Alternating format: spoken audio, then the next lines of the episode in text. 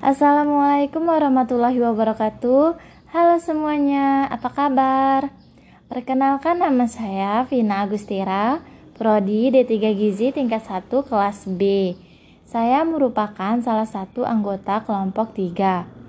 Podcast kali ini saya akan membahas tentang pemanfaatan bahan makanan lokal sebagai alternatif penanganan masalah gizi. Yang pertama, masalah gizi bayi atau balita, dan yang kedua, masalah gizi ibu hamil. Sebelum saya membahas materi, sebelumnya apa sih pangan lokal itu? Pengertian umum tentang pangan lokal berdasarkan referensi dari Badan Pangan Dunia dan Departemen Pertanian Amerika Serikat adalah pangan yang diproduksi, dipasarkan, dan dikonsumsi oleh masyarakat lokal atau setempat. Pangan lokal memiliki peran sangat penting dalam konstruksi sistem pangan nasional. Salah satunya pangan lokal sebagai sumber keragaman bahan pangan untuk pencapaian ketahanan pangan dan gizi keluarga. Dengan beraneka jenis tanaman dan ternak sumber karbohidrat, protein, vitamin, dan mineral. Dalam kombinasi komposisi pola pangan yang tepat akan mendukung penyediaan pangan yang sesuai dengan pola pangan harapan, yaitu pola pangan yang menunjukkan keseimbangan komposisi gizi makanan. Istimewanya pola pangan ini berbasis sumber daya, budaya, dan kearifan lokal, sehingga pencapaian ketahanan pangan dan gizi masyarakat setempat berdasarkan kemandirian pangan. Langsung saja saya akan membahas tentang pemanfaatan bahan makanan lokal sebagai alternatif penanganan masalah gizi bayi atau balita. Pangan lokal dengan harga terjangkau pun memiliki kandungan gizi tinggi. Berikut ini daftar lima pangan lokal dengan gizi tinggi yang baik untuk asupan balita lebih dari enam bulan. Untuk bayi nol sampai enam bulan, tentu masih mengonsumsi ASI eksklusif. Ubi jalar, terutama yang kuning, merah, atau ungu. Pangan jenis ini mengandung beta karoten sangat tinggi. Juga mengandung vitamin C, vitamin B, kalsium, kalium, fosfor, zat besi yang amat dibutuhkan tubuh. Soal harga jangan ditanya.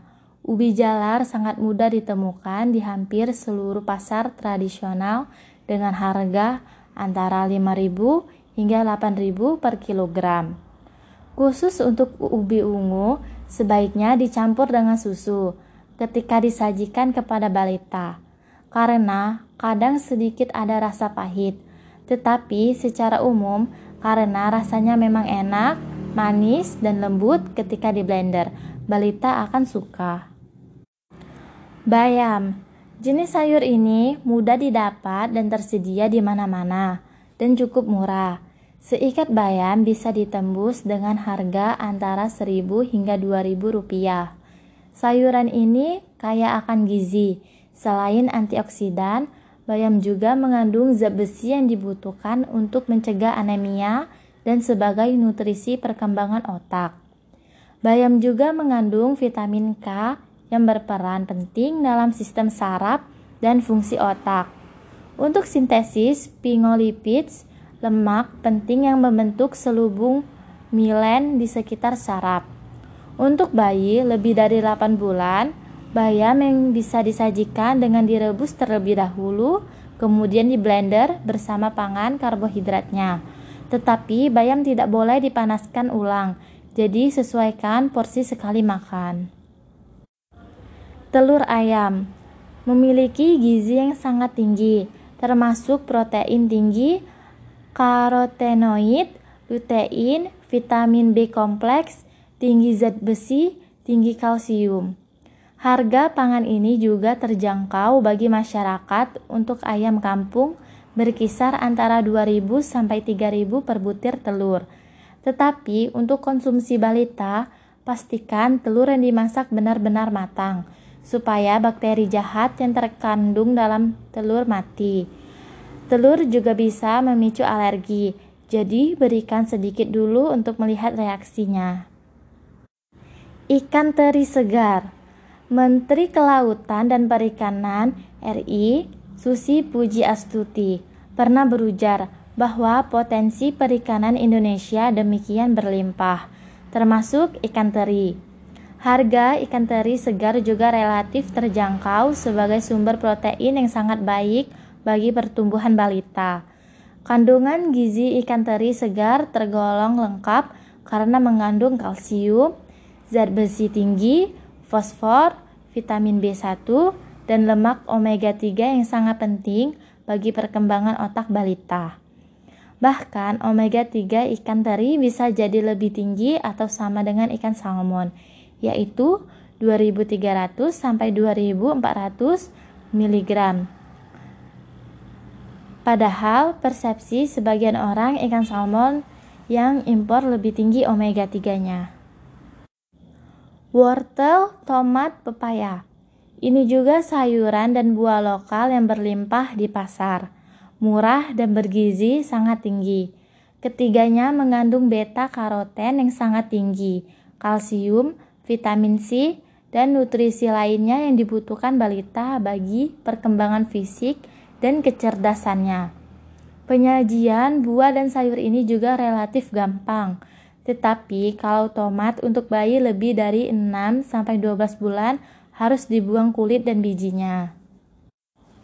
Ketersediaan pangan lokal sehat di pasar dengan harga terjangkau harusnya memicu orang tua menjanjikan pangan yang bergizi tinggi bagi buah hati kesayangannya.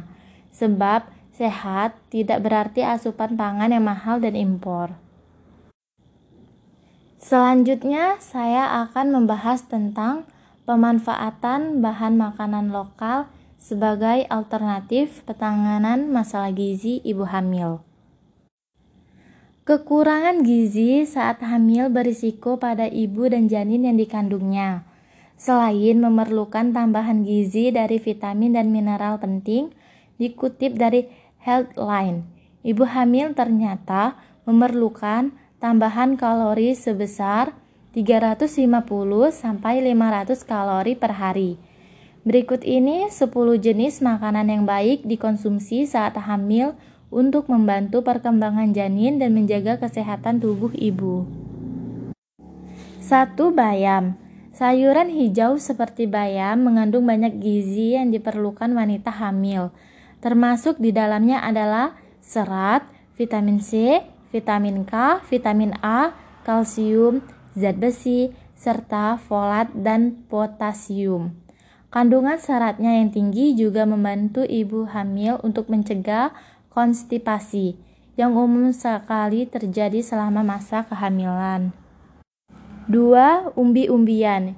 Indonesia punya bermacam jenis umbi-umbian yang dimanfaatkan sebagai makanan pokok. Untuk ibu hamil, konsumsilah ubi yang mengandung banyak sekali beta-karoten yang akan diubah tubuh menjadi vitamin A. Gizi ini baik untuk perkembangan janin dalam kandungan. tiga. Avokat. Buah avokat mengandung banyak asam lemak, tak jenuh, serat folat, dan potasium. Kandungan ini bermanfaat membantu kesehatan janin dan mengurangi keram kaki yang biasa terjadi saat mengandung. empat. Lentil, kacang kedelai, dan biji kapri. Biji-bijian legumes merupakan sumber yang baik untuk mendapatkan folat, serat, dan kandungan gizi lainnya.